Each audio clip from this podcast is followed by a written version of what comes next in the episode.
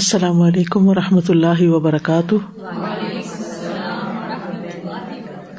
نحمد ونسلی علی رسول کریم ام بعد و باللہ من الشیطان الرجیم، بسم اللہ الرحمٰن الرحیم۔ ربش رحلی صدری و یسر علی عمری وحل العقدم السانی قولی۔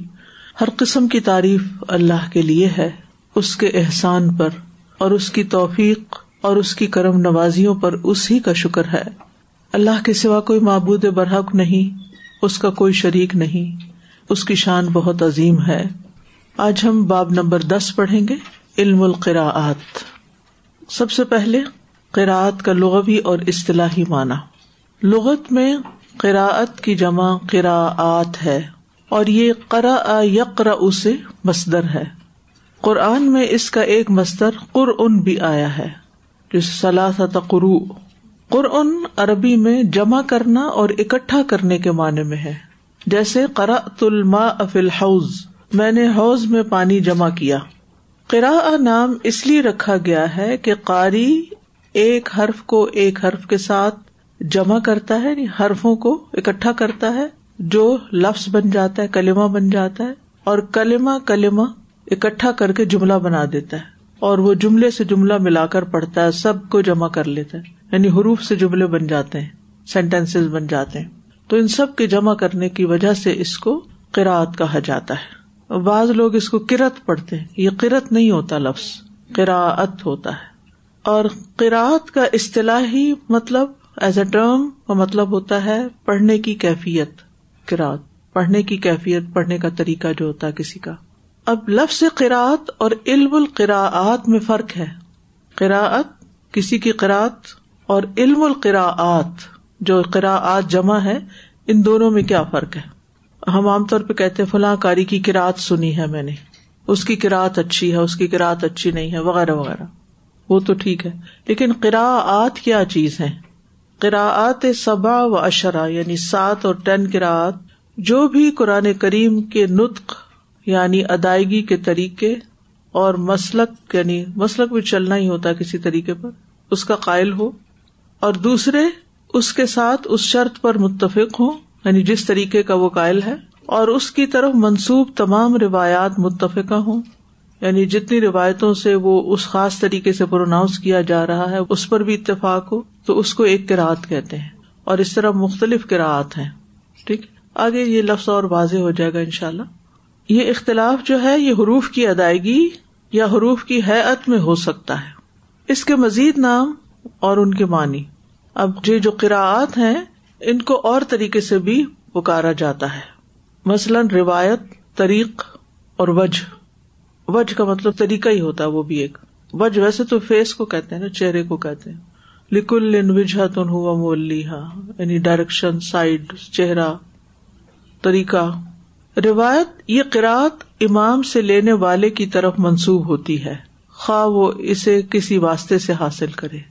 یعنی کراط کے نا امام ہے مختلف امام ہے جن کی طرف کراط منسوب ہے۔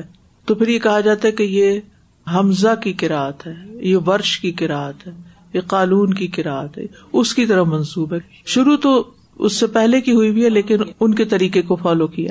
طریق جو راوی سے لینے کی طرف منسوب ہو یعنی جو اس کو روایت کر رہا ہوگا۔ خواہ اس کی صنعت نازل ہی کیوں نہ ہو۔ نازل کا مطلب ہوتا ہے لو نازل یا اترنے کے معنوں میں نہیں ہوتا۔ ایک ہوتا ہے سند علی اور ایک ہوتا ہے سند نازل۔ سند علی ہوتا ہے جس میں ایک پڑھنے والے اور جس سے وہ چیز چلی ہے اس کے درمیان کم لوگ ہوں۔ تو وہ علی ہوتی ہے۔ مثلاً امام بخاری اور رسول اللہ صلی اللہ علیہ وسلم کے درمیان اگر کم راوی ہوں گے تو وہ سند علی کہلائے گی اور اگر زیادہ واسطے ہوں گے یعنی انہوں نے اس سے سنا، انہوں نے اس سے اس سے اس سے پانچ سات لوگ بیچ میں آ گئے تو علی نہیں رہی۔ ٹھیک ہے؟ علی جب ہوتی ہے، جب کم سے کم لوگ بیچ میں آتے ہیں چین کے اندر۔ وج وہ قرآد جسے کاری خود منتخب کرے اور وہ اس پر قائم ہو اور اس سے وہ قرآد لی جاتی ہو۔ اصطلاح میں گراط کا علم وہ علم ہے جو قرآن کے الفاظ کو ادا کرنے کی کیفیت اور اس میں اتفاقی اور اختلافی صورت کو بیان کرے اور اس کے راوی کی طرف اسے منسوب کیا جائے۔ یعنی اصل میں یہ علم القرات قرآن کے ٹیکسٹ سے متعلق علم ہے۔ یہ بات یاد رکھیے۔ سمپل ورڈ میں۔ کیا ہے؟ علم القرات قرآن کے ٹیکسٹ نس سے متعلق علم ہے کہ اس کو کیسے پڑھنا ہے۔ اس کے پڑھنے کے کیا کیا طریقے ہیں؟ جیسے اس دن تلاوت میں نے آپ کو سنائی تھی نا، مختلف طریقوں سے، ٹھیک ہے؟ تو وہ مختلف قراعتیں تھی کاری بھی ایک ہی پڑھنے والے تھے، لیکن انہوں نے مختلف طریقے پر پڑھا تھا، ٹھیک ہے؟ تو پھر اس کی عربی میں تعریف کیا ہے؟ القرا ات علم بکیفیتی ادائے کلمات القرآن و اختلاف معذوبن ناقلی ہی اس تعریف سے دو باتیں سامنے آتی ہیں یعنی دو باتیں ہیں اس عربی عبارت کے اندر۔ نمبر ایک قرآن کے الفاظ کی ادائیگی کی کیفیت کس طرح پڑھا جا رہا ہے؟ خواہ اس کیفیت میں ناقل ناقل کا کیا مطلب ہوگا؟ نقل کرنے والا یعنی جو کاپی کر رہا ہے یعنی قرا حضرات کا اختلاف ہو یا اتفاق۔ نمبر دو، ائمہ قرا یعنی جو قرآد کے امام ہیں، ان سے اس کی نقل اور روایت صحیح ہو واقع انہیں سے لیا گیا ہے۔ جو متصل صحیح صنعت کے ساتھ رسول اکرم صلی اللہ علیہ وسلم سے لی گئی ہو۔ دو چیزیں ہیں۔ ایک یہ کہ ادائیگی کی کیفیت ہے اور دوسرا کیا ہے کہ صنعت متصل ہو۔ یعنی کسی نے اپنے پاس سے نہ کچھ بنا لیا ہو، بلکہ وہ واقعی نبی صلی اللہ علیہ وسلم سے ثابت ہو۔ متصل کیا ہوتا ہے؟ جڑا ہوا۔ یعنی مثلا یہ چار لوگ بیٹھے نا، تو اس نے اس سے ملاقات کی ہو، اس سے سنا ہو، انہوں نے اس سے سنا۔ آپ نے کبھی سنا فلاں سے اجازت لی ہوئی ہے؟ اجازت کا لفظ سنا؟ میرے پاس کراط کی اجازت ہے۔ وہ کیا ہوتی ہے اجازت کہ میں نے قرآن مجید کی اجازت یا سند لی ہوئی۔ اجازت سند کو کہتے ہیں بے شک، سرٹیفکیٹ کو کہتے ہیں۔ اجازت سرٹیفکیٹ۔ اور اس بات کا سرٹیفکیٹ کہ آپ آگے پڑھا سکتے ہیں۔ اجازت ہے۔ میرے پی ایچ ڈی کا تھیسس بھی اجازت کے اوپر تھا، حدیث میں تھی وہ تو بیسیکلی کہ یہ اجازتیں کیا ہوتی ہیں اور کیوں دی جاتی ہیں؟ اور اس کا کیا فائدہ ہوتا ہے؟ آپ دیکھیں کہ آپ پاکستان میں جو چاہے کرتے رہے یا آتے ہیں تو آپ کو سرٹیفکیشن کرنی پڑتی ہے۔ آپ نے چھوٹی سی بھی مساج کی دکان کھولنی ہے تو کیا کرنا پڑے گا آپ کو پہلے؟ لائسنس لینا پڑے گا نا؟ ٹھیک ہے نا؟ تو اس سے جو کسٹمر ہوتا ہے یا لینے والا جو ہوتا ہے، اس کو کیا فائدہ ہوتا ہے؟ ایک سیٹسفیکشن ہوتی ہے کہ نہیں، یہ پڑھا لکھا ہے، اس کو سمجھ ہے، یہ کام کا ماہر ہے، میں سیف ہاتھوں میں ہوں۔ ہے نا؟ ٹھیک ہے؟ تو اب جس کے پاس اجازت ہوگی، تو جب آپ اس سے پڑھنے لگیں گے، تو پھر آپ کو کیا تسلی ہوگی کہ اس نے کسی استاد سے پڑھا ہوا ہے۔ ایک علم ہوتا ہے جو خود کتابوں سے پڑھ لیا جائے، اور ایک علم ہوتا ہے جو استادوں سے لیا جائے۔ اور قرآن مجید تو خالی کتاب نہیں اتری ہوئی۔ ایسا ہی ہے نا؟ صرف کتاب تو نہیں دے دی گئی تھی۔ جیسے تورات تھی، کتاب دی گئی تھی۔ ٹھیک ہے؟ لیکن قرآن مجید کیسے نازل ہوئے شروع میں ہم پیچھے پڑ چکے ہیں نا۔ جبریل علیہ السلام کہاں سے لائے تھے؟ اللہ سبحان و تعالیٰ سے۔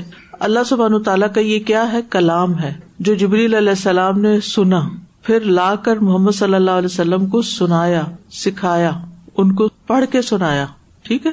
پھر نبی صلی اللہ علیہ وسلم نے کیا کیا؟ یتلو علیہم آیاتی ہی آگے پڑھ کے سنایا۔ پھر جنہوں نے آپ سے پڑھا، انہوں نے کیا کیا؟ مشہور کون لوگ تھے ان میں جنہوں نے پورا قرآن آپ سے پڑھا تھا؟ یعنی ویسے تو بے شمار لوگوں نے آپ سے سنا تھا، چار کے نام خاص طور پر بخاری میں آتے ہیں کہ قرآن ان سے لیا جائے۔ زید بن ثابت کا نام سب سے پہلے آتا ہے۔ ابئی ابن کاب سالم، مولا حذیفہ ابن مسعود ہے ٹھیک ہے نا؟ باقی لوگوں نے بھی پڑھا۔ کسی نے ایک سورت پڑھی، کسی نے کوئی، کیونکہ کوئی سفر کر رہا ہوتا تھا، کوئی کام کاروبار میں، کوئی کھیتوں میں کام کر رہا ہے، کوئی بزنس کے لیے گیا ہوا ہے، کوئی کسی اور چیز میں مشغول ہے، تو وہ فل ٹائم اسٹوڈینٹس نہیں تھے۔ لیکن کچھ لوگ فل ٹائم وہاں پر ہر وقت موجود رہتے تھے کہ جو ہی قرآن اترا، نبی صلی اللہ علیہ وسلم ان کو بلا لیتے تھے اور ان کو لکھواتے بھی تھے اور پھر وہ پیش بھی کرتے تھے آپ پر۔ تو اس طرح تلقی اس کو کہتے ہیں نا۔ تلقا آدم و میر رب بھی آدم علیہ السلام نے ڈائریکٹلی اللہ سبحانہ تعالیٰ سے وہ توبہ کے کلمات لیے تھے۔ تو قرآن مجید کی صنعت جب کوئی اجازت ملتی ہے تو سرحد وہ اوپر اللہ سبحان و تعالیٰ تک جا کے پہنچتی ہے کہ انہوں نے صحابی سے لیا۔ یعنی جن صحابہ سے بھی لیا، پھر ان صحابہ کی آگے روایات مشہور ہوئی جہاں جہاں انہوں نے پڑھایا کیونکہ ابھی آپ ہسٹری میں جائیں گے تھوڑا سا اور کہ کس طرح کن کن صحابہ کو مصحف دے کر مختلف علاقوں میں بھیجا گیا تھا۔ ٹھیک ہے؟ اور پھر ان سے آگے تابعین نے لیا۔ تابعین سے آگے تبا تابعین نے لیا۔ پھر وہ آگے قرآن حلقات قائم ہوئے۔ پھر بے شمار لوگوں نے آگے پڑھا۔ پھر جن جن ملکوں کو فتح کیا، وہاں پر لوگوں نے پڑھا۔ پھر ہوتے ہوتے ہوتے وہ ہم تک آ پہنچا۔ ٹھیک ہے؟ تو پڑھا آپ سکتے ہیں، لیکن یہ ہے کہ جب آپ کو سرٹیفائی کر دیا جاتا ہے کہ اب آپ پرفیکٹ ہو گئے ہیں، تو وہ زیادہ سیف سائڈ ہے نا کہ آگے آپ غلطی نہ ٹرانسفر کریں۔ یہی وجہ ہے کہ کراط میں یہ اہم شرط ہے کہ اسے کتابوں کی بجائے براہ راست اہل علم سے سیکھا جائے۔ ٹھیک ہے؟ استاد سے پڑھا جائے۔ تجوید اور ترتیل جو ہے استاد سے سیکھی جائے۔ قرآت کا موضوع سبجیکٹ علم القرات کا موضوع کلمات قرآن ہے قرآن کے الفاظ۔ یہ جو کلمہ لفظ ہے نا، اس میں ہم اس لیے کنفیوز ہوتے ہیں کہ اردو میں کلمہ تو لا اللہ کو کہتے ہیں اور عربی میں کلمہ ورڈ کو کہتے ہیں۔ ٹھیک ہے؟ کلمات قرآن یعنی قرآن کے جو ورڈ ہیں ٹیکسٹ ہیں، اس علم میں دو باتیں زیر بحث آتی ہیں۔ ایک یہ کہ کن کلمات قرآنی کو کس طرح پڑھا گیا ہے؟ کیونکہ پیچھے ہم تحریر کے بارے میں پڑھ چکے نا، رسم الخط کے بارے میں، کہ بعض اوقات الف نہیں ہوتی اور اگر زیر زبر نہ لگی بھی ہو تو ہمیں سمجھ نہیں آئے گی کہ اس پہ کھڑی زبر پڑنی ہے یا عام زبر پڑنی ہے۔ اور دوسرے یہ کہ آپ نے وہی کی بنیاد پر کس فرق کی اجازت دی؟ دو باتیں یاد رکھنی ہے کون سی؟ کہ کن کلمات قرآن کو کس طرح پڑھا گیا؟ پڑھنے کا طریقہ کیا تھا؟ اور دوسرا یہ کہ کیا اس فرق کی بنیاد وہی پر ہے؟ جیسے حضرت عمر کو آپ نے کہا کہ ہا کزا انزلت اور حضرت شام کو بھی آپ نے کہا ہا کزا انزلت۔ فرق تھا نا دونوں میں؟ تو یہ بھی ثابت ہونا چاہیے کہ یہ فرق واقعی نبی صلی اللہ علیہ وسلم سے آیا ہے۔ اس علم کا سیکھنا سکھانا فرضی کفایا ہے۔ کفایا کا کیا مطلب ہوتا ہے؟ کچھ لوگ کر لے تو کافی ہو جائے گا۔ یعنی یہ اختلاف ہے کہ راعت کو سیکھنا ہر ایک پہ لازم نہیں۔ لیکن جو لوگ اسے سیکھنا چاہیں وہ قرآن کے ماہر بن جاتے ہیں۔ ایک اچھی خواہش ہے اور ہر ایک کا اپنا اپنا شوق ہوتا ہے۔ کچھ لوگوں کو جنون کی حد تک شوق ہوتا ہے کہ انہیں یہ سارا علم آئے اور لوگ سیکھ بھی رہے ہیں۔ اور الحمد للہ ابھی ریسنٹلی ایک خاتون جدہ سے موو ہوئی ہیں۔ اور ان کے پاس اس کی صنعت ہے استاذہ کریمہ سے۔ استاذہ کریمہ جو ہے وہ امیرکن مسلمان ہے جو بہت سال سے جدہ میں رہتی ہیں اور انہوں نے پھر نہ صرف ایک اسلام قبول کیا، قرآن پڑھا اور پھر اس میں انہوں نے سندیں حاصل کی مختلف علم القراعت میں بھی اور حفظ وغیرہ میں۔ ان سے ہماری ملاقات بھی میں اسما کو لے کر گئی تھی۔ ان سے سنوانے کے لیے کہ وہ بتائیں کہ ٹھیک پڑتی ہے یا نہیں پڑتی تو بہرحال وہاں موقع نہیں تھا اس کو چھوڑنے کا کیونکہ نہ تو ہاسٹل تھا، کوئی نہ کوئی اور ذریعہ تھا، ورنہ میرا دل تھا کہ کچھ عرصہ ان کے پاس لگا تو ان کی سرٹیفائڈ ٹیچر ہیں جو یہاں ابھی اسکاربرو کی طرف موو ہوئی ہیں۔ تو ہم سوچ رہے ہیں کہ کیوں نہ ایک علم القرات پر کوئی کورس آن لائن شروع کیا جائے۔ جو لوگ تعلیم القرآن کر چکے ہیں، ابھی اس کے ساتھ تو مشکل ہوگا، لیکن جو لوگ تجویز وغیرہ پڑھ رہے ہیں، وہ اگلے لیول پر اگر اس سنت کو بھی زندہ کر لیں تو فائدہ ہوگا۔ ہر ایک کے بس کی بات نہیں ہوتی، لیکن جن لوگوں کو اللہ نے صلاحیت دی کہ وائی ناٹ کے کچھ اور علم حاصل کرے مرتے دم تک سیکھتے رہنا چاہیے۔ انسان علم کے رستے میں فوت ہو تو شہادت کی موت ہے اور جنت میں جانے کا رستہ ہے۔ تو یہ اپنی نیت ہی بنا لیں کہ میں نے ساری زندگی پڑھنا نہیں چھوڑنا، طالب علم بن کے ہی رہنا میں نے۔ یعنی کچھ نہ کچھ میں نے سیکھتے ہی رہنا ہے۔ اور پھر آپ دیکھیں کہ اگر آپ سیکھتے رہیں گے نا تو آپ کو ڈومینشیا وغیرہ نہیں ہوگا، کیونکہ آپ کا برین استعمال ہوتا رہے گا۔ اور قرآن اگر سیکھتے سکھاتے رہے تو اس سے فائدہ کیا ہے؟ قرآن ہر میل کو دھو دیتا ہے، ہر بیماری کو دھو دیتا ہے، شفا ہے۔ یعنی ادھر آپ کے دل میں کوئی نیگیٹیوٹی آئی ہے کچھ، میں تو اپنا یہی علاج رکھا۔ اگر ذرا سے بھی میرے اندر کی کیفیت اوپر نیچے ہونے لگتی تو میں سیدھی یہ دوا پکڑتی ہوں۔ قرآن کی تلاوت شروع کر دیتی ہوں۔ اور اس کے بعد کوئی غم، ہم، فکر، پریشانی، بدگمانی، کوئی کسی کا ہارٹ کچھ بھی باقی نہیں رہتا۔ ویسے دل صاف ہو جاتا ہے جیسے کچھ ہوا ہی نہیں۔ معاف کرنا بھی آسان اور معافی مانگنا بھی آسان اور ہر چیز پھر آسان ہو جاتی۔ تو اس لیے اس کو مضبوطی سے پکڑے رکھے یہ اللہ کی رسی ہے۔ اگر اللہ کے ساتھ کنیکشن رکھنا ہے نا مرتے دم تک، تو پھر قرآن سے کنیکشن نہیں چھوڑے یعنی یہ مت سمجھے کہ ایک دفعہ ترجمہ یاد کر لیا تو بس یاد ہو گیا۔ نہیں، مجھے تو ابھی تک ضرورت پڑتی ریوائز کرنے کی۔ لفظ بھول جاتی ہوں میں کہ ایگزیکٹلی مطلب کیا ہے۔ اور بعض اوقات ان میں کئی وسطیں بھی ہوتی۔ تو کوئی نہ کوئی بہانا ڈھونڈے رکھے کہ طالب علم بنے رہے، مسکین طالب علم۔ کیونکہ ٹیچر بننے کا سب کو شوق ہوتا ہے، لیکن اسٹوڈینٹ بننا زیادہ بہتر ہوتا ہے۔ سکھائے بھی انسان، جتنا آتا ہے فائدہ بھی پہنچائے، لیکن یہ ہے کہ کبھی سیکھنے سے آر نہ کھائے کیا مجھے اتنا آگے تو میں اب اور کیا سیکھوں۔ تو علم القراعت کا سیکھنا سکھانا ہر ایک پر فرض نہیں ہے، لیکن یہ ہے کہ فرض کے پایا اگر کچھ لوگ وہ باقی کراطیں بھی سیکھ لیں گے تو باقیوں کا بھی ذمہ پورا ہو جائے گا۔ تاکہ قرآت قرآن میں نت کی غلطیوں سے بچا جائے یعنی پروننسیشن کی غلطیاں نہ ہوں، اور تحریف اور تبدیلی سے بھی قرآن کریم کو بچایا جا سکے۔ یہ بھی علم ہو کہ اسے قرا حضرات نے مختلف کراطوں میں کیسے پڑھا اور روایت کیا ہے۔ ایمان بڑھتا ہے اس سے۔ قرآن کی وسط سامنے آتی، قرآن کا معجزہ ہونا سامنے آتا ہے کہ کس طرح ایک ہی چیز کو ڈفرینٹ نطق میں پڑھ کے بھی مانا نہیں بدلتا یا معنی میں وسط آ جاتی ہے۔ کراط کا آغاز کراط کا آغاز نزول قرآن کے ساتھ ہی ہو گیا تھا۔ رسول اکرم صلی اللہ علیہ وسلم کو تعلیم قرآن کی تلقین کی گئی تھی۔ آپ صلی اللہ علیہ وسلم نے مکہ میں ہی اس تعلیم کا آغاز دار ارقم سے کر دیا تھا۔ تو اس سے یہ پتا چلتا ہے کہ قرآن سیکھنے سکھانے کے لیے کوئی دار بھی ہونا چاہیے۔ دار ارقم جیسے مسجد نبی کے بعد اصاب صفا کا ایک چبوترا تھا یعنی وہ مسجد کے ساتھ ایک جگہ تھی جہاں لوگ تعلیم حاصل کرتے تھے اور رہتے بھی تھے، وہی ہاسٹل تھا، ان کا اور وہی ان کی تعلیم کی جگہ تھی۔ مکہ میں بھی ایک مخصوص مقام تھا جہاں مسلمان جمع ہوتے تھے۔ ویسے تو حرم مکی تھا، لیکن کفار وہاں پر کچھ کرنے نہیں دیتے تھے۔ مرکز کہہ دیں آپ اس کو۔ کہ مسلمانوں کے جمع ہونے کا ایک مرکز۔ ویسے تو ہر گھر میں قرآن پڑھا جانا چاہیے اور وہاں پر باواز بلند قرآن سنائی دینا چاہیے اور ہر روز تلاوت ہونی چاہیے، کیونکہ جس گھر میں قرآن پڑھا جاتا ہے، وہاں سے شیاتین بھاگ جاتے ہیں، بہت سے مسائل حل ہو جاتے ہیں، تو گھروں میں برکت ہوتی ہے۔ لیکن علم سیکھنے کے لیے یا مسجد یا مدرسہ میں جانا بہت ضروری ہوتا ہے۔ یعنی اپنے گھر کا کمفرٹ چھوڑ کے انسان نکلے اور اسی مقصد کے لیے نکلے اور اس مقصد کے لیے جب نکلتا ہے تو اس کا کتنا ثواب ہے؟ وہ آپ نے فرمایا تو کیا تم میں سے کچھ آتا ہے کہ وہ ہر روز بوتھان یا عقیق جائے اور پھر وہاں سے موٹی تازی اونٹنیاں بغیر کسی قطع رحمی کے اور ظلم کے لے کر آئے؟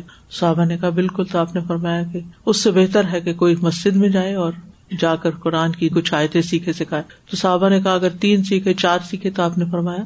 جتنی سیکھے گا اتنی اٹھنیوں سے بہتر ہے۔ کیونکہ ہم ہر چیز کو مال یا مٹیریل سے ناپتے ہیں نا، کہ یہ اتنا ہو گیا میرے پاس۔ تو پھر اس میں بہتر یہی ہے کہ انسان آخرت کے ساتھ اس کا کمپیرزن کرے کہ جو کام اس وقت میں یہاں کر رہا ہوں، اس سے مجھے کتنا ملے گا۔ کیونکہ ہم سب بزنس مائنڈیڈ ہے کسی نہ کسی درجے میں۔ ہر چیز کا نفع نقصان سوچتے ہیں، تو اس میں بھی ہمیں سوچنا چاہیے۔ اور پھر ضروری ہے کہ پھر گھر سے نکلے اور تھوڑا سا وقت بھی لگائے تو جا کے استاد کے پاس سیکھے یا استاد آپ کے پاس آ جائے اور آپ کو سکھائے۔ کیونکہ انسان کی ایک نیچر ہے، اکیلا ہوتا ہے نا، تو اس کا جو نفس ہے نا، نفس اس کی بڑی چالیں ہیں۔ اچھا میں ذرا چائے پی لوں نا، پھر میں فریش ہو کے پڑھوں گی۔ اچھا ذرا یہ کال تو اٹینڈ کر لوں، پتہ نہیں کسی کی ایمرجنسی نہ ہو۔ اچھا وہ میرا خیال ہے کہ میں دوپہر کے کھانے کا بھی ذرا بندوبست کر لوں تو پھر۔ کرتے کرتے پڑھنے کا ٹائم تو نکل گیا۔ لیکن جب آپ نکل کے جا کے آپ کام کرتے ہیں تو پھر کیا ہوتا ہے؟ کام بھی ہو جاتے ہیں۔ کیونکہ پھر آپ فوکسڈ ہوتے ہیں، تو اس لیے بہت ضروری ہے کہ انسان سیکھنے کے لیے باقاعدہ وقت نکالے۔ یہ اس کا تھراپی ٹائم ہے۔ آپ سمجھے جیسے آپ کی تھراپی ہو رہی ہے۔ آپ کو حکم تھا کہ جو کچھ آپ پر اترا ہے، اسے آگے پہنچائے اور ٹہر ٹہر کر لوگوں پر پڑھے جبریل امین آپ کو لغت قریش میں جو کچھ سکھاتے، آپ اسے اپنے اصحاب کو نمازوں، خطبوں اور مختلف مواقع پر سناتے اور سکھا دیتے۔ ایک طریقہ یہ بھی تھا کہ آپ بعض صحابہ کو صبح پانچ آیات پڑھ کر سناتے اور شام کو بھی یہ بھی سکھانے کا طریقہ یعنی پانچ آیتیں سکھاتے۔ صحابہ رسول نے اس میں مشقت بھی محسوس کی۔ آپ صلی اللہ علیہ وسلم کی درخواست پر اس میں تخفیف کی گئی یعنی اس کو آسان کیا گیا۔ اور سات حروف پر قرآن پڑھنے کی اجازت بھی اللہ تعالیٰ نے دے دی۔ اس لیے کبھی صرف ایک حرف بھی سکھا دیتے اور کبھی کسی دوسرے کو دوسرے حرف میں سکھا دیتے اسی لیے کراطیں مختلف ہوئی۔ کراط کے اسباب۔ پھر ہر صحابی جو آپ سے سیکھتے یا سنتے، آپ ہی کی تحریک پر کریا کریا اور بستی بستی جا کر سکھاتے۔ تحریک کا مطلب موٹیویشن پر۔ صحابہ نے یہ نہیں کیا کہ اچھا پورا قرآن نازل ہو جائے تو پھر تیئیس سال کے بعد ہم پھر سکھانا شروع کریں گے۔ انہیں جو آ گیا، تھوڑا تھوڑا وہ تھوڑا تھوڑا آگے پہنچانا شروع کر دیا۔ یعنی جتنا مل گیا، وہ پکا ہو گیا، اس کو آگے دے دے۔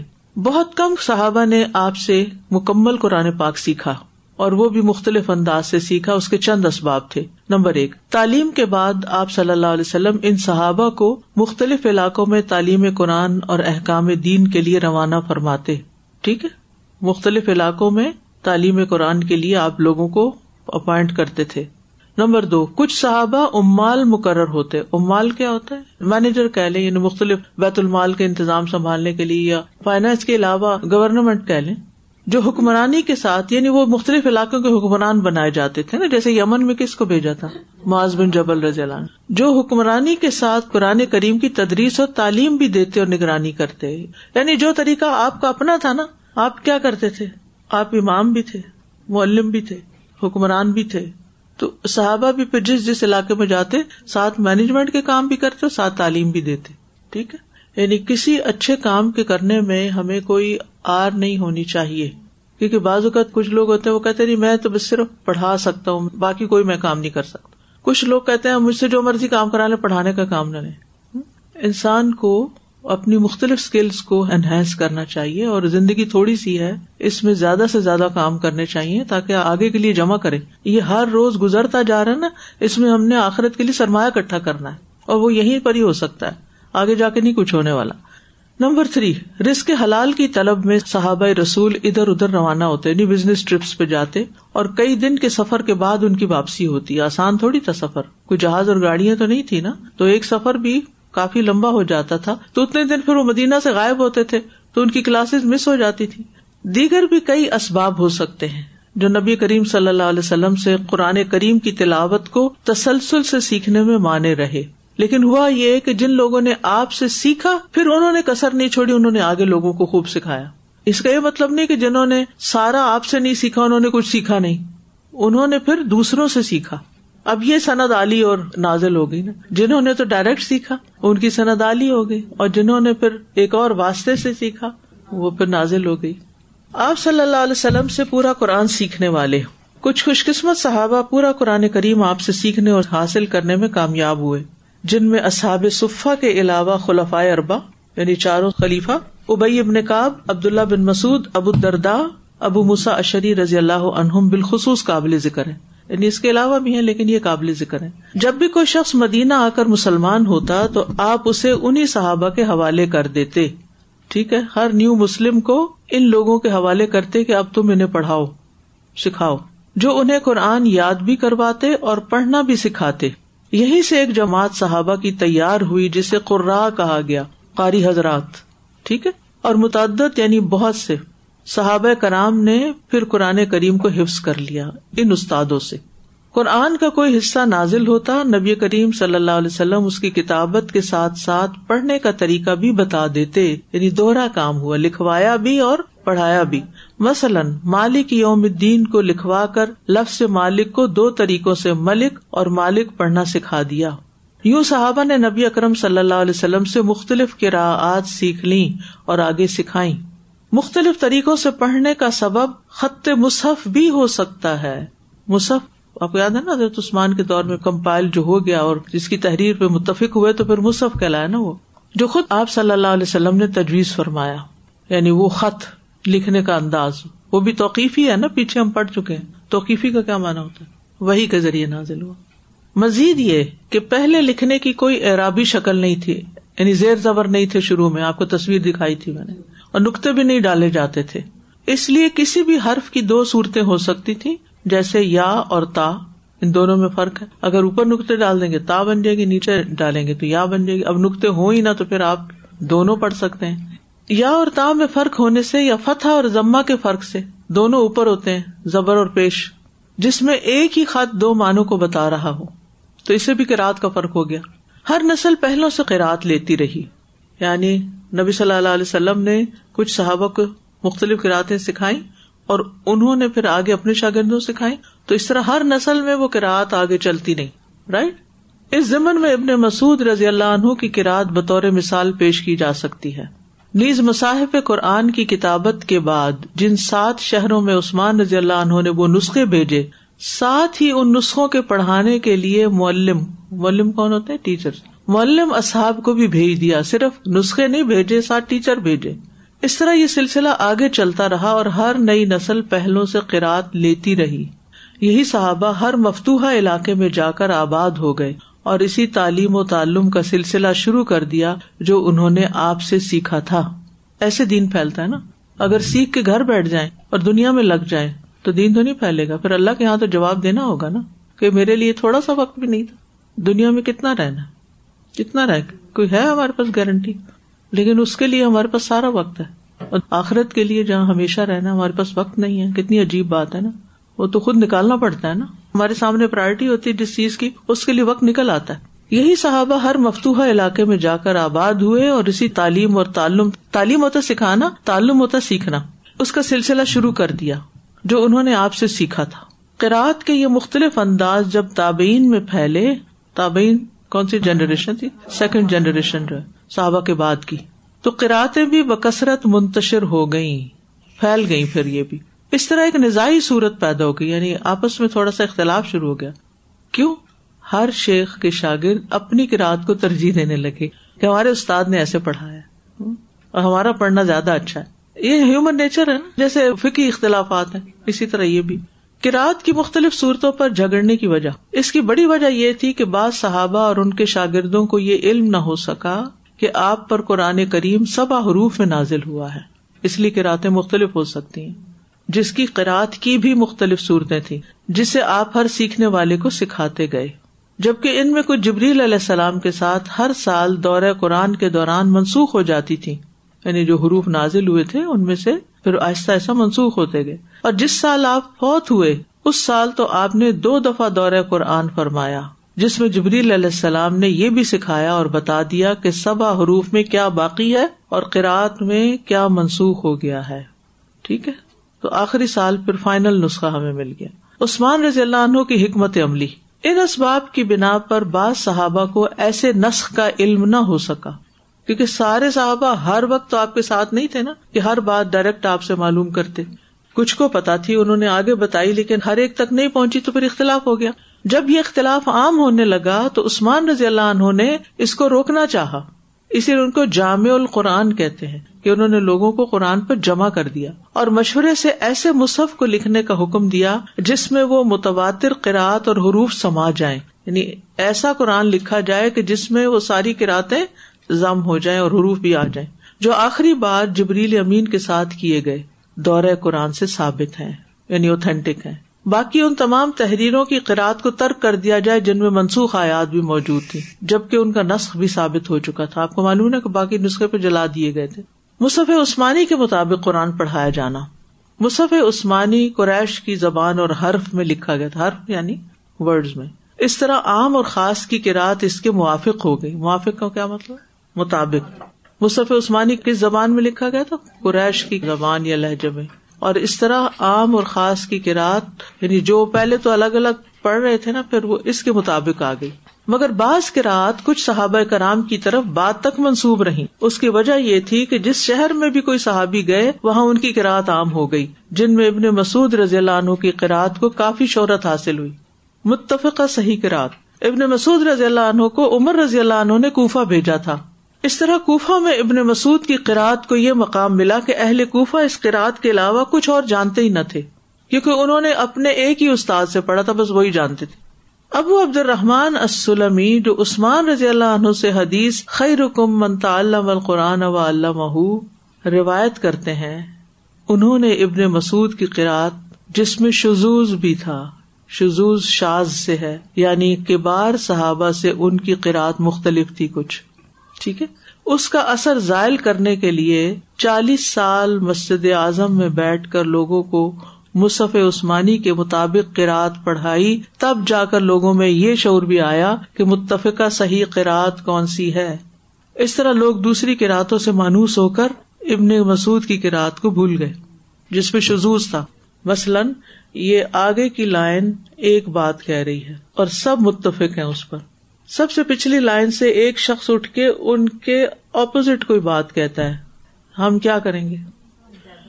یہ دس لوگ ایک بات پہ متفق ہیں۔ وہ ایک الگ بات کر رہا ہے۔ کیا کریں گے؟ متفقہ بات کن کی ہے؟ ٹھیک ہے نا؟ تو عثمان رضی اللہ عنہ کے پاس کیا تھا؟ متفقہ کی راحت تھی۔ جس خط سے انہوں نے مصف عثمانی تیار کیا، وہ فائنل نسخہ تھا۔ اس میں آج تک تبدیلی نہیں ہوئی۔ اللہ یہ کہ لوگوں نے اپنی سہولت کے لیے اپنے طریقے پر لکھے، لیکن اصل اسٹینڈرڈ نسخہ وہی ہے ہے نا؟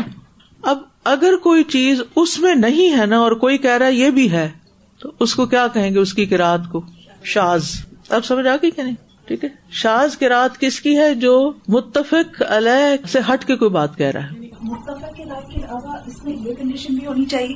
کیا اس میں ایکسٹرا یہ کنڈیشن بھی ہونی چاہیے کہ وہ زیادہ سکا ہے جن سے وہ اختلاف کرے جی کم ہاں، سے بالکل یہ بھی ہوتی ہے کہ اگر دو لوگ ہیں ایک کہتا ہے کہ یہ بات اس طرح دوسرا کہتا نہیں اس طرح تو ان میں سے دیکھا یہ جائے گا کہ زیادہ اوتھینٹک کون ہے؟ کون زیادہ سکا ہے؟ اور کس کا حافظہ کمزور ہے؟ آپ کو نا کچھ نہ کچھ علوم الحدیث بھی پڑھ لینا چاہیے۔ اس سے آپ بہت کچھ سیکھیں گے کہ یہ احادیث ہم تک کیسے پہنچی اور کیا کیا اس میں کرائٹیریا تھا۔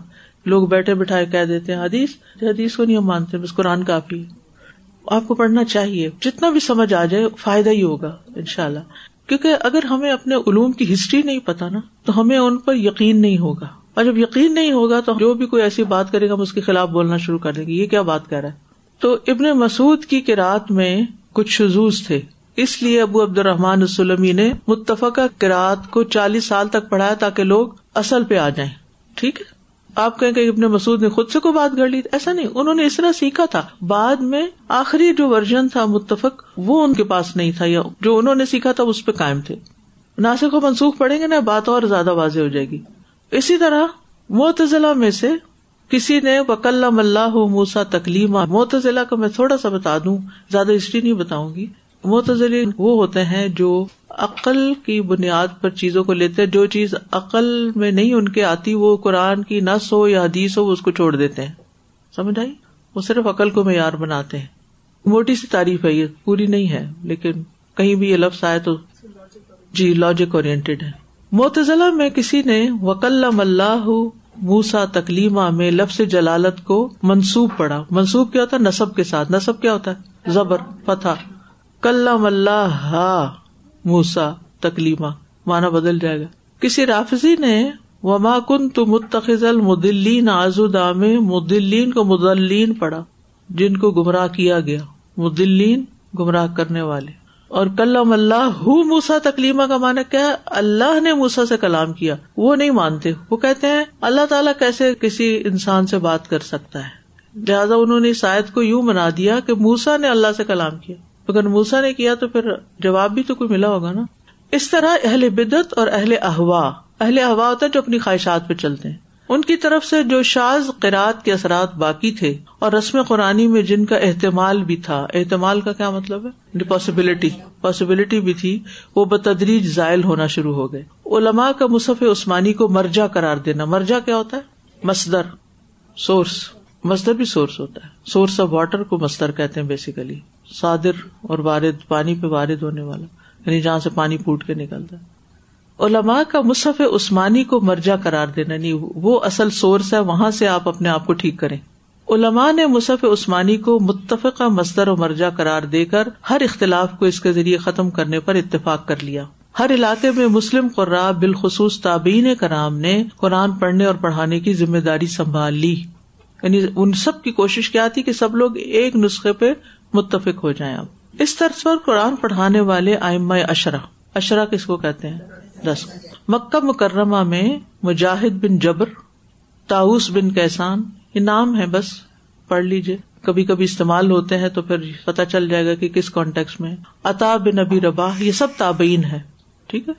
ابن ابی ملکہ اور اکرما مولا ابن عباس، ان کے شاگرد بھی تھے رحم اللہ نے۔ یہ مکہ کے لوگ ہیں۔ مدینہ منورہ میں سعید ابن المسیب اروا بن زبیر، حضرت عائشہ کے پانجے عمر بن عبد العزیز مشہور ہیں، خلیفہ حامث جن کو کہتے ہیں پانچوں خلیفہ راشد۔ سلیمان اور عطا بن یسار اور ابن شہاب الظہری زید بن اسلم، سالم بن عبد اللہ اور معاذ بن الحارث القار رحم اللہ نے۔ شام میں خلید بن سعید ابو الدردا کے شاگرد اور مغیرہ بن ابی شہاب مخزومی، عثمان رضی اللہ عنہ کے شاگرد اور عطیہ بن قیس کلابی رحم اللہ نے۔ اور بسرا میں حسن بصری محمد بن سیرین قطع بن دعامہ اسدوسی ابو العلیہ الریاحی، نصر ابن عاصم یاہ ابن یامر اور جابر بن زید اور ابو رجا اطاردی رحم اللہ نے۔ اور کوفہ میں القمہ بن قیس نقی امر ابن میمون، سعید ابن جبیر، مسروق بن اجدا اسود بن یزید امر ابن شرحبیل، ابو عبد الرحمان السلمی اور حارث بن قیس رحم اللہ وغیرہ نے مصف عثمانی کی طرز پر تعلیم قرآن کو عام کیا۔ ٹھیک ہے؟ مکہ، مدینہ، شام بسرا کوفہ میں ان لوگوں نے کیا کیا؟ مصف عثمانی کی طرز پر تعلیم قرآن کو عام کیا۔ جن سے پھر ایک ایسی جماعت نکلی جنہیں تاریخ میں ایک صنعت کی حیثیت حاصل ہو گئی۔ انہوں نے اپنے مشائق کی کراط کی روایت اور اس کی تدریس میں خاصی محنت کی۔ کیا کیا؟ اپنے مشائق کی کراط کی روایت یعنی جو ان کے استاد تھے، ان کی جو کراط تھی، جو ان سے انہوں نے سیکھی، اس کی روایت کی آگے تدریس کا مطلب تعلیم دینے میں خاصی محنت کی اور ان رات کو اسانید کے ساتھ روایت کرنے کا سلسلہ شروع کیا کہ میرے فلاں استاد ہیں، ان کے فلاں استاد ہیں، یہ پھر صنعت بن گئی۔ اور آہستہ آہستہ یہ حضرات بتدریج قرآت کے طلبا کے لیے مرکز و مرجا بن گئے یعنی سورس آف نالج بن گئے۔ سب انہیں کی طرف رجوع کر مرجا کا مطلب جس کی طرف رجوع کیا جائے، لوٹا جائے، بار بار پلٹ کے آیا جائے۔ یہی وہ اما اشرا ہے جن کی سات اور دس کی رات مشہور ہے آپ صلی اللہ علیہ وسلم کی قرآد کیسے تھی؟ آپ صلی اللہ علیہ وسلم کی قرآد ترتیل سے ہوا کرتی تھی۔ ورت قرآن ترتیلا جس میں ہر حرف نمایاں اور دوسرے سے جدا ہوتا اور کلمہ بالکل واضح ہوتا۔ ورت قرآن ترتیلا اور قرآن کو ترتیل کے ساتھ پڑھیے تاکہ ذہن کلام الہی کے مفہوم کو اچھی طرح سمجھ لے اور دوسروں کو متاثر کر کے سمجھا بھی دے۔ یعنی ان کو اس طرح سمجھائے کہ ان کو اوپر اثر ہو۔ قرآت کے دوران آواز میں سوتی آہنگ ردم ہوتا، جو کلام الہی کے تاثر اور تاثیر کو مزید نمایاں کر دیتا۔ یعنی ایک ہوتا ہے نا تحت الفظ پڑھنا کسی چیز کو۔ وہ کیسے پڑھتے ہیں؟ تحت الف پوئٹری کا تو پتا ہے نا؟ نہ.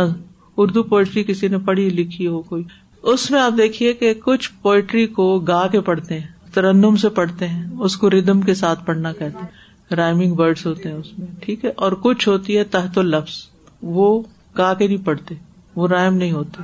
ریپ جیسے ہوتے ہیں. جی. واضح ہو گیا؟ تو تلاوت قرآن کو ہم یہ تو نہیں کہتے گا کے پڑھنا. نہ. اس کا تو اپنا ایک پڑھنے کا انداز ہے. ترتیل سے پڑھنا اور اسی سے پڑھنا چاہیے اس کو۔ یعنی اس میں ترنم ہوتا ہے۔ گانے کی طرح نہیں پڑھنا، لیکن ترنم، آواز کے اندر ایک سوز ہو، اتار چڑھاؤ ہو، ٹھیک؟ ہر لفظ کا ایک حق ہوتا ہے، اس کے مطابق اس کو پڑھا جائے۔ آپ کی آواز میں سوز بھی تھا اور خوف دلانے والا جوش بھی، اور آجز انسان کی توازو بھی۔ جہاں اللہ تعالیٰ کی عظمت و بڑائی کی آیات آتی تو آواز بلند ہو جاتی اور دل پر حیبت تاری ہو جاتی۔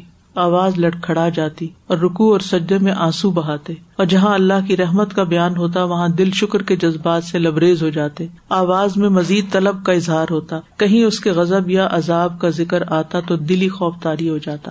دیکھیں ہم لوگ جب روز کی تلاوت کرتے تو کیسے کرتے؟ ایسے کرتے؟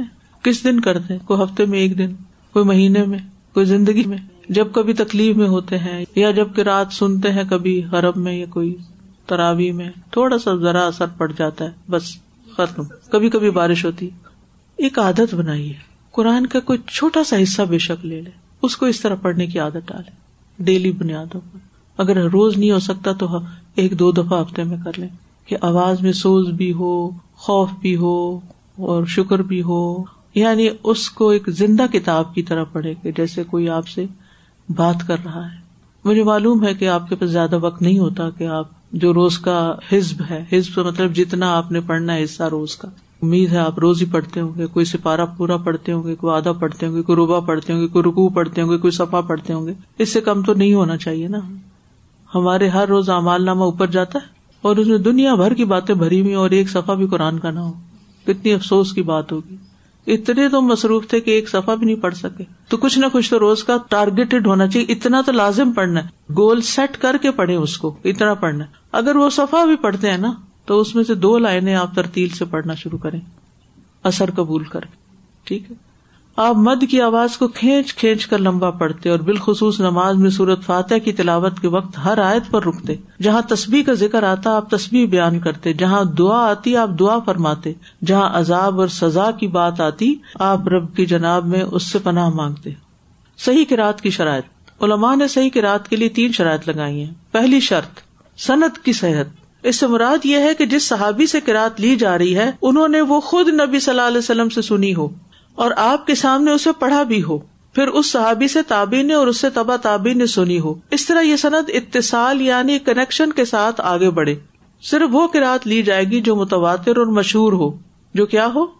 متواتر بہت سارے لوگ جس میں ہو جبکہ غریب جس میں راوی کی تعداد کسی طبقے میں ایک ہو اور عزیز جس میں راوی کی تعداد دو سے کم نہ ہو، اس کی رات پر اکتفا نہیں کیا جائے گا۔ یعنی صرف وہ کرات لی جائے گی جس کو روایت کرنے والے ایک جم غفیر ہو۔ جم غفیر کا کیا مطلب ہے؟ کافی بڑا گروہ۔ ابن الجزری اور سبکی کا کہنا یہی ہے کہ کراط یا اشرا متصل صنعت کے ساتھ ثابت و مشہور ہے ٹھیک ہے؟ یہی وجہ کہ ان اسانید یعنی سندوں کے اوائل میں ان صحابہ کے نام بکثرت آتے ہیں جنہوں نے حلال و حرام اسباب نزول یا تفسیر آیات کے بارے میں احادیث روایت کی ہیں۔ قرآد کی اسانید سندیں جو ہیں اس میں اسی ربط اور تسلسل کے زیر اثر علماء نے خیال ظاہر کیا کہ یہ قرآتیں توقیفی یعنی اللہ کے حکم کے مطابق ہی ہیں۔ وہ جو دن سن رہے تھے نا آپ، اس کے علاوہ قرآد کے صحیح ہونے کے لیے ضروری ہے کہ قرآد کی صنعت کے ہر طبقے میں موجود راویوں نے اپنے اساتذہ سے بالمشافہ ملاقات کر کے قرآد سیکھی ہو، کتابوں سے نہیں، استادوں سے۔ کتب پر اعتماد کر کے قرآد نہیں لی جا سکتی، جو قرآد بلا صنعت اور قیاس پر مبنی ہو، علماء نے اس کے پڑھنے اور روایت کرنے کی اجازت نہیں دی۔ بغیر صنعت کے آگے نہیں کر سکتے قرآد نہیں پڑھا سکتے۔ دوسری شرط، مصحف عثمانی کے مطابق ہو۔ قرآن مجید کی جمع و تدوین کے سلسلے میں مصف عثمانی پر اعتماد کیا گیا۔ اسی لیے جب صحیح کراط کی شرائط مرتب کی گئی تو یہ بات بھی مد نظر رکھی گئی کہ کی جانے والی کراط مصف عثمانی سے مطابقت رکھتی ہو۔ مثلاً، مالک یوم الدین مصف میں اسے الف کے بغیر لکھا گیا، لہٰذا جو معذوف ہے یعنی جس کو گرا دیا گیا ہے۔ معذوف کا کیا مطلب ہوتا ہے؟ جو حذف کر دیا گیا، گرا دیا گیا۔ اس کے ہونے کا احتمال ہو سکتا ہے اور الف جو مقدر ہے، مقدر کا مطلب چھپا ہوا ہے۔ یعنی جسے نکالا گیا، اس کے پڑھنے کا احتمال ہو سکتا ہے۔ اس لیے ہر وہ کراط جو مصف عثمانی کے خلاف تھی، اسے ترک کر دیا گیا۔ امام کسائی کا کہنا ہے، یہ بکرا ذبح کرنے والا نہیں ہے، وہ خواب کے ساتھ ہوتا ہے اور سواد کے ساتھ۔ اور اس کے بعد لوگ کسائی پڑھتی کسائی بھی نہیں ہے کسائی ہے۔ لفظ سرات کو سین سے پڑھنا عربی زبان میں عام ہے سرات لیکن اسے سعد سے کیوں پڑھتا ہوں؟ اس لیے کہ مصحف کی پیروی کرتا ہوں۔ وہاں سواد سے لکھا ہوا ہے۔ اسی طرح مشہور نحوی عالم زجاج ملاقو ربا ہم کے بارے میں کہتے ہیں کہ اصل میں ملاقو نہ ربا ہم ہے۔ مگر قرآن میں ایسا لکھنا جائز نہیں، کیونکہ مصحف کے رسم الخط کی مخالفت ہوگی۔ مصحف میں ایسا نہیں لکھا جاتا۔ رسم عثمانی میں اگر ایک لفظ کو مختلف طریقوں سے پڑھنے کی گنجائش موجود تھی، تو اسے اس لیے اختیار نہیں کیا گیا کہ آپ صلی اللہ علیہ وسلم سے یہ طریقے ثابت نہیں تھے۔ اس بات سے قرآد کے لیے پہلی اور دوسری شرط کی اہمیت اجاگر ہوتی۔ تیسری شرط، عربی زبان کے موافق۔ صحیح قرآد کے سلسلے میں لگائی جانے والی تیسری شرط یہ تھی کہ کی جانے والی کراط عربی زبان کے قواعد اور صرف و نحب کے مطابق ہو اور اس میں غلطی نہ ہو۔ امام مکی بن ابی طالب القیسی نے اپنی کتاب البانا میں صحیح کراط کے ارکان اور شرائط کے بارے میں لکھا ہے۔ این قلع انفقات نبی صلی اللہ علیہ وسلم و یقون وجہ العربیتی اللہ نزل بحل قرآن الکریم شاعن و یقون موافق لخط المصحف۔ سکات سے نبی صلی اللہ علیہ وسلم تک سند متصل ہو اور عربی کی وہی صورت ہو جس میں قرآن کریم اترا ہے اور عام ہو، نیز و خط مصحف کے موافق ہو۔ سکات کون ہے؟ رابی وہ رابی جو کون ہے؟ سکا سکا کون ہوتا ہے؟ ٹرسٹ وردی ٹھیک ہے۔ نبی اکرم تک متصل ہو کا کیا مطلب؟ کنیکٹڈ ہو۔ اور عربی کی وہی صورت ہو جس میں قرآن کریم اترا ہے۔ کون سے کس میں اترا ہے؟ قریش کے لوگ اور عام ہو یعنی سب کو معلوم ہو۔ نیز و خط مصحف کے موافق ہو۔ جو مالک یوم الدین اور ملک یوم الدین ہم قرآد کی اختلاف کے لیے بیسٹ اگزامپل دیتے ہیں کیا یہ اگزامپل ہم سبا حروف کی موجودگی کے لیے بھی دے سکتے ہیں؟ کہ اس سے یہ بالکل آگے ان شاء اللہ میں اس پہ بات مزید واضح کروں گی کہ قرآد کا جو ممبا ہے سورس ہے وہ سبا حروف ہے ٹھیک ہے؟ یہ دونوں آپس میں کنیکٹڈ ہے یعنی بالکل الگ الگ دو چیزیں نہیں ہے دے آر انٹر کنیکٹڈ ٹھیک ہے؟ آج کے لیے اتنا ہی کافی ہے۔ جزاکم اللہ خیر آخر دعوانا ان الحمد للہ رب العالمین۔ سبحان اللہ و بحمد کا اشد اللہ اللہ اللہ انت استخر کا و اطوب علیہ السلام علیکم و رحمۃ اللہ وبرکاتہ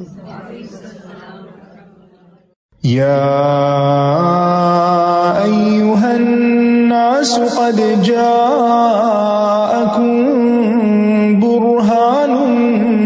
من ربكم وأنزلنا